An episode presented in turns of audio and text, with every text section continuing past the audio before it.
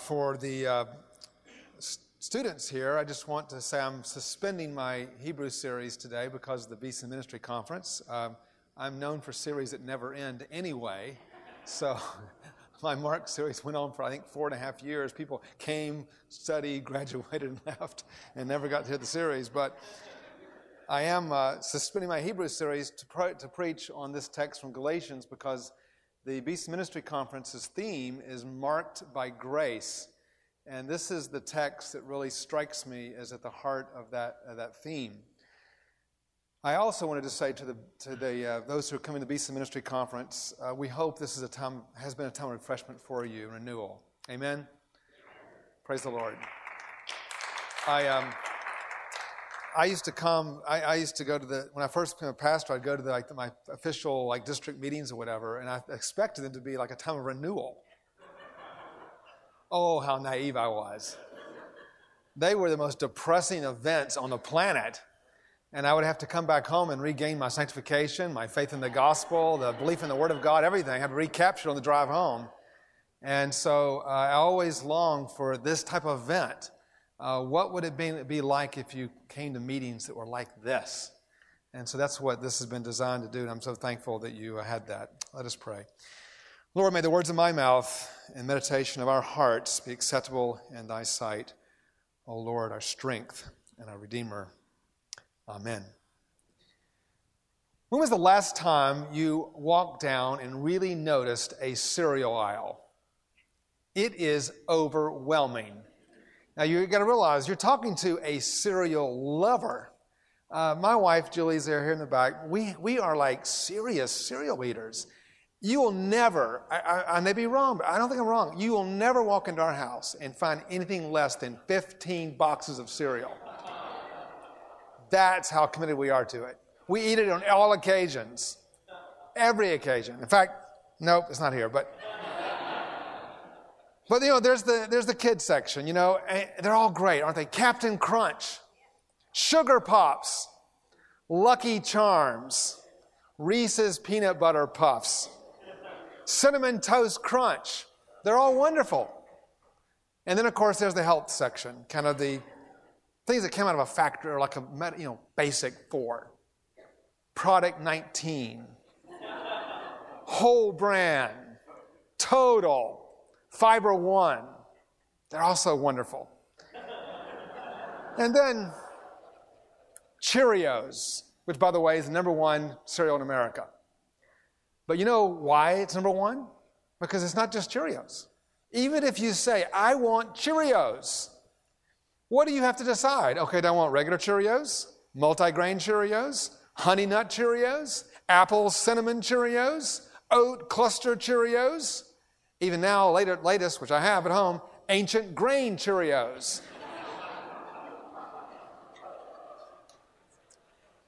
I'm telling you, it is a metaphor for the world you live in. I know it's almost trite to say, but I actually did grow up when there was black and white TV and 3 television channels. I'm telling you, we've gone from 3 channels to 3,000, and you still have to have Netflix. It's a crowded world we live in.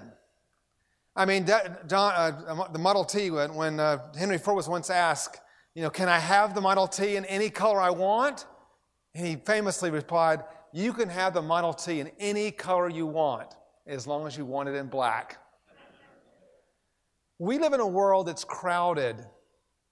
And part of the challenge when you go into ministry, and why this text is so crucial, is that you find yourself in a very crowded environment where voices are coming from every side.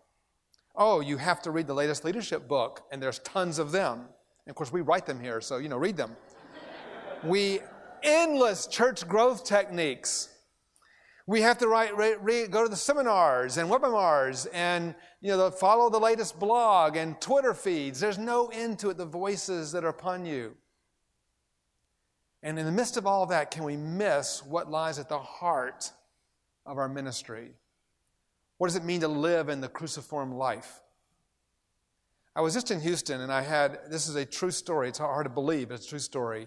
I was speaking to one of our trustees, a pastor of a large church north of Houstin that Jessica Groen might remember. This church, the pastor told me on his cell phone, he got the following message. It was right before Easter Sunday. The Holy Week had happened. They had a lot of services. And a church, it's one of the largest churches in Methodism. Thousands of people coming and going, multiple services and so forth. And they have a very important security team, actually, directing cars and traffic and people and everybody's safe. They have a full-fledged security team. And the man in charge of the team, his name is Jesus. J-E-S-U-S. Jesus. And so the pastor received this text on Saturday night before Easter Sunday. And it said this: Jesus will not be there on Sunday, Easter Sunday. True story. Apparently when you text, you can't put accent marks. Jesus will not show up on Easter Sunday. The interesting thing about it is, if that was true, the service would go right on. So often in our churches, right? We have mastered the key to like the ecclesiastical machine returning. And so the Apostle Paul breaks through all of this and says, may I never boast in anything except the cross of Jesus Christ our Lord, through whom I've been crucified to the world and the world to me. See, the Galatians had learned, and this is the embodiment of this text, the Galatians had learned to trust all kinds of things. They boasted in their flesh. They boasted they were of the circumcised. They were the ultimate insiders, and they leveraged that against the Gentile outsiders. This becomes symbolic of all the ways in which we trust our outward fleshly ways. And think about it. We have been trained to trust our flesh. The last thing we are is crucified to the world. And so this text kind of crashes in on all of our accomplishments, all of our techniques, all of our competencies, all of our desire to change the world. And God uses our competencies. He uses our abilities. He hones our intellect. All of these things are good things. They're all good things, even our desire to change the world. But all of it and even circumcision was designed by God to be a good thing. But like everything else, this which was at the center of Jewish identity, Paul has the audacity to say, circumcision means nothing. How could he say that? If a Jew said that, they got their tongue cut off. But Paul said it because what he means is that without Jesus Christ at the center of your life, at the center of your ministry, and Him crucified, it all amounts to nothing. That's the Paul that we are hearing here. And so we come once again to this text where Paul says, I will never boast except in the cross of our Lord Jesus Christ. Martin Luther once said that when we look at the cross, we are reminded of the two glories of God in Jesus Christ. The first glory is the glory we all know so well, the glory of the resurrected, ascended, enthroned Christ on the throne of glory. This he calls the Deus Revelatus, the revealed glory of God. God coming eventually to judge the world. God in Jesus Christ coming on the clouds of heaven. God seated on the throne in Jesus Christ. But the other glory is the one that's wrapped in mystery, the one that's hidden. He calls the Deus Absconditus, meaning Deus, God concealed. This is the mystery which we must enter into, not only as ministers of the gospel, but in this season of Lent, where we are following Christ in the way of the cross. The humility, the vulnerability, even the weakness of the cross, that somehow there, in our weakness, not in our abilities and competencies, but in our weaknesses, we discover something at the heart of the gospel, which becomes the very basis of our boasting, the only true boasting in the cross of Christ. In English, the Latin word absconditus that Luther invokes has come to us in English in two interesting ways. The first is the word absconce, which you probably have never heard of. Go get a large dictionary. This is the word that is, it's a Roman Catholic word actually. It's used in Roman Catholic churches, maybe the Episcopalian Anglicans too, but the Roman Catholics would use it for the lantern they would use at night for the night offices. What a great, symbol that is. That here you have this, the light of Christ shining in darkness, part of the power of the cross. We also use the word, which you would know, the word absconded. It comes from the same Latin word. We use the word absconded when we refer to someone who has escaped arrest. The convict has absconded. He's gotten away and he's hiding in some secret place. We use the word absconded. This is really at the heart of the word, that somehow the God's glory goes to places that are hidden, places that are concealed, that the world cannot discern or know. I once had an interesting debate with a Muslim. In my previous life, I did a lot of, hundreds of debates with Muslims and other religious leaders in my previous world life.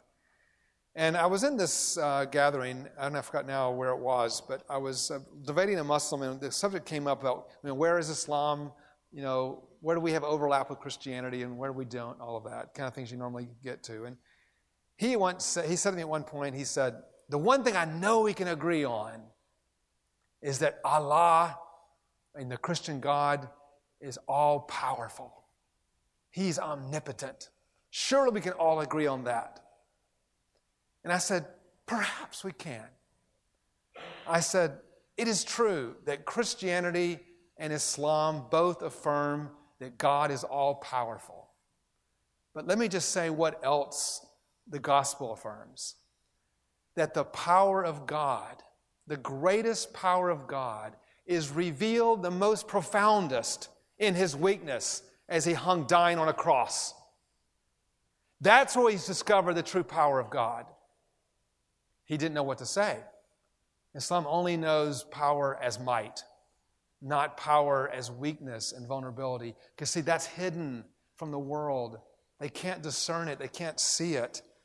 And here we find it revealed in the gospel. His kingship is never more revealed than in his servanthood.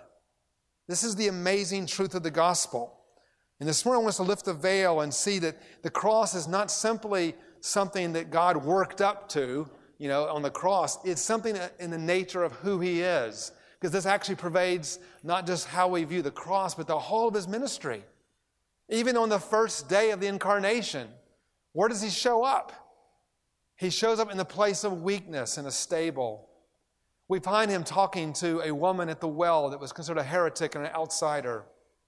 We find him talking to Zacchaeus around the table of fellowship. We find him in the presence of sinners. We find him touching lepers.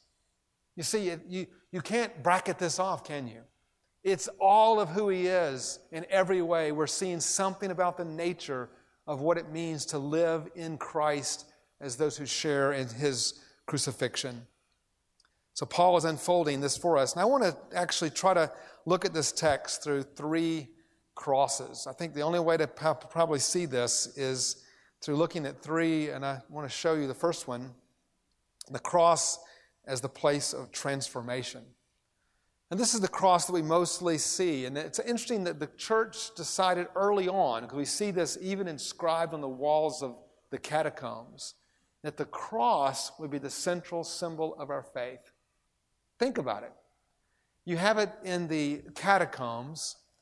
You have it even in some of the most fundamentalist churches that will say, "We do not believe in icons. We will never put up any artwork." They'll have a big cross up there. I mean, it even trumps that. I mean, it can't be shut out. No one can shut it out. It always finds itself into the center of Christian worship all over the world. We don't have a picture of a Bethlehem manger. We don't have as our central symbol, Jesus' praying hands, as wonderful as his daughter painted them.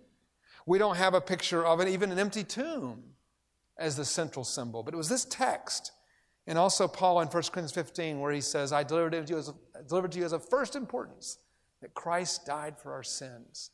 That this becomes really the heart of the Christian faith. What Paul is saying here is the cross becomes the central symbol because it is the place where transformation happens.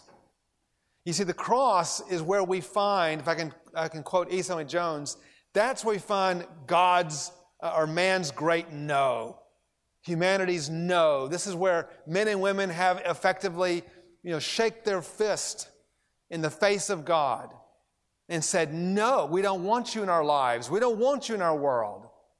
And yet at the cross, God takes that and makes into God's great yes to us.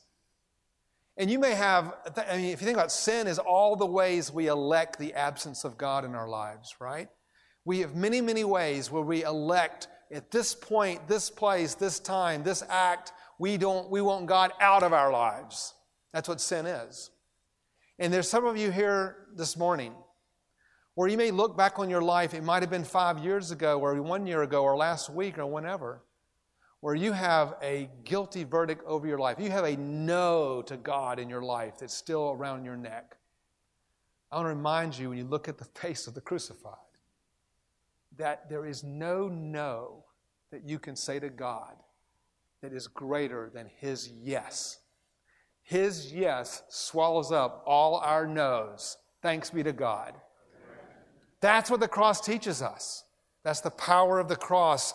God was in Christ reconciling the world to himself, not counting against us our trespasses, all our no's, but nailing them to the cross, Paul says. Praise the Lord. That's the gospel. Our greatest act of alienation becomes his great act of reconciliation. The power of the cross. The worst thing that we could do to God in the planet was nail him to a cross. That very act becomes God's greatest thing he does for us, nailing our sins there. This is the gospel. That's why Paul says, I have no other boast except in the cross of our Lord Jesus Christ. God does do his greatest work under the cloak of failure, and that's the absconditus that Luther points us to. Corrie ten Boom, who lived under the worst ravages of the Holocaust, a great example of human sin. We see it today with ISIS and so many examples that unfolds every week in our lives. But she said, and the sin that she witnessed, watching her, her father died, her sister died in Rogensbrook. And when she left that camp, she wrote in her book, there is no pit so deep that the love of God is not deeper still. You see, that is the gospel that no one can perceive until they come into it. You will never, ever hate your sin enough to leave it. But if you can be loved enough and understand that, you can go and sin no more. That's the gospel. That's the gospel that's transformed all of our lives. We don't sin because we don't want to break the heart of our lover. As Charles once said, Jesus, lover of my soul. He captured it. That's what we see in the cross. The second cross I want you to see is the cross that we actually use for our own processional here in Estes Chapel. And by the way, Luther's favorite cross. Because this cross is called the Christ the King cross. And this is also what Paul wants us to see here, that the cross is not simply a reminder of what God did in the pain for our sins, but it also reminds us of the victory he achieved over all of it. He is the risen, reigning Lord. He is the resurrected one. This is why Paul says, the world has been crucified to me. Think about it. That means the world has no power over me. We live under so much of the power of the world. Paul said, I've been crucified to the world, and I and the world to me. The world has been judged by God. And Paul says, the world is under God's judgment. And the world thinks we're under the world's judgment, and God will vindicate us in his time. The power, Paul said, they know Christ and the power of his resurrection. That's why Paul boasts in the cross, because it's the power of God to transform us and to lead us on to that resurrected life. All of our sins have been buried with Christ and risen with Christ. We are now in Christ, the new creation. That's what Paul says in this text. Even circumcision means nothing, he says. What counts is new creation. Isn't that amazing? What counts is new creation. The third and final cross is this Celtic cross, which comes from our own English heritage. This cross is got to almost amazing crosses. Because if you know the story of northern England, what's today northern England and Scotland, you know that the Roman Empire could not defeat them. I mean, the Scots are really tough people. I mean, the Hadrian's Wall and all the Adrian's Wall, all those walls are built to keep the Scots out. They or maybe keep them in. This is really, really, I mean, think about it. Say anybody who eats haggis, wears a kilt, has a bushy beard, swings a claymore, and screams at you is hard to beat. These are my ancestors, so I can say that okay about them. The Scots were tough. They just wouldn't. They couldn't defeat them, and the religion there, of course, was one of the religions there was called the Druid religion, and the central symbol of the Druid religious practice was the circle. And when they went to this part of the world, there were several missed attempts. I mean, people couldn't think it was possible to bring the gospel to these people. These were rugged, wild, kilt-wearing people. And the gospel went there, and where the armies of Caesar failed, the love of Christ prevailed. And they brought the gospel there, and it transformed it. I mean, these Irish gospel wranglers were amazing. Ninian, St. Patrick, Columba, and Aidan, absolutely amazing figures in church history. And this, when the gospel finally really took root, and they realized that they'd overturned all this paganism, they designed this cross, the Celtic cross. It's one of the few crosses in our world that actually shows the gospel's triumph over paganism. This is the cross, and the way it's properly presented is the way it is here, the cross over the circle. In other words, the cross triumphing over paganism and transforming even the symbol of paganism into a symbol of the gospel. That is what awaits all of us. To recognize that when we look out, we don't look out with fear. We look out at the world with faith. And one of my most favorite icons in the world is if you ever go to northern England, right near the border of Scotland, and when we were living there, my wife and I took our kids on all the pilgrimage. We went to Ninian's, St. Columba, we went to all of the pilgrim sites. Our kids, they trounced themselves all over the land. It was amazing. And we went to Holy Island. It's Lindisfarne. And there you'll find this statue, my most favorite statue on the planet. It's a picture of Aidan, the apostle to the English. And he was determined to bring the gospel to the pagan peoples of that part of the world, English ancestors. And I don't know if you can see it very well, but he has this amazing look on his face. They have the statue oriented as it was when he arrived. He's looking out over a sea of pagan challenges, a world opposed to the gospel, and his face looks so triumphant, so expecting God to do great things. There's no fear in his face at all. Behind him towers this great Celtic cross of the cross empowered over paganism. In his left hand, he's holding up the torch, which is a symbol, of course, of the light of the gospel that comes, the light of revelation, the word of God, the proclamation of God's word, the courage that we need to raise the light and bring the gospel. And then his right hand is the shepherd's crook. Remind us of the pastoral role of the people of God. Our people need pastoring. They need shepherding, they need care, they need guidance, they need to be protected from enemies. And all of that is embodied in this wonderful Aidan before the Celtic cross.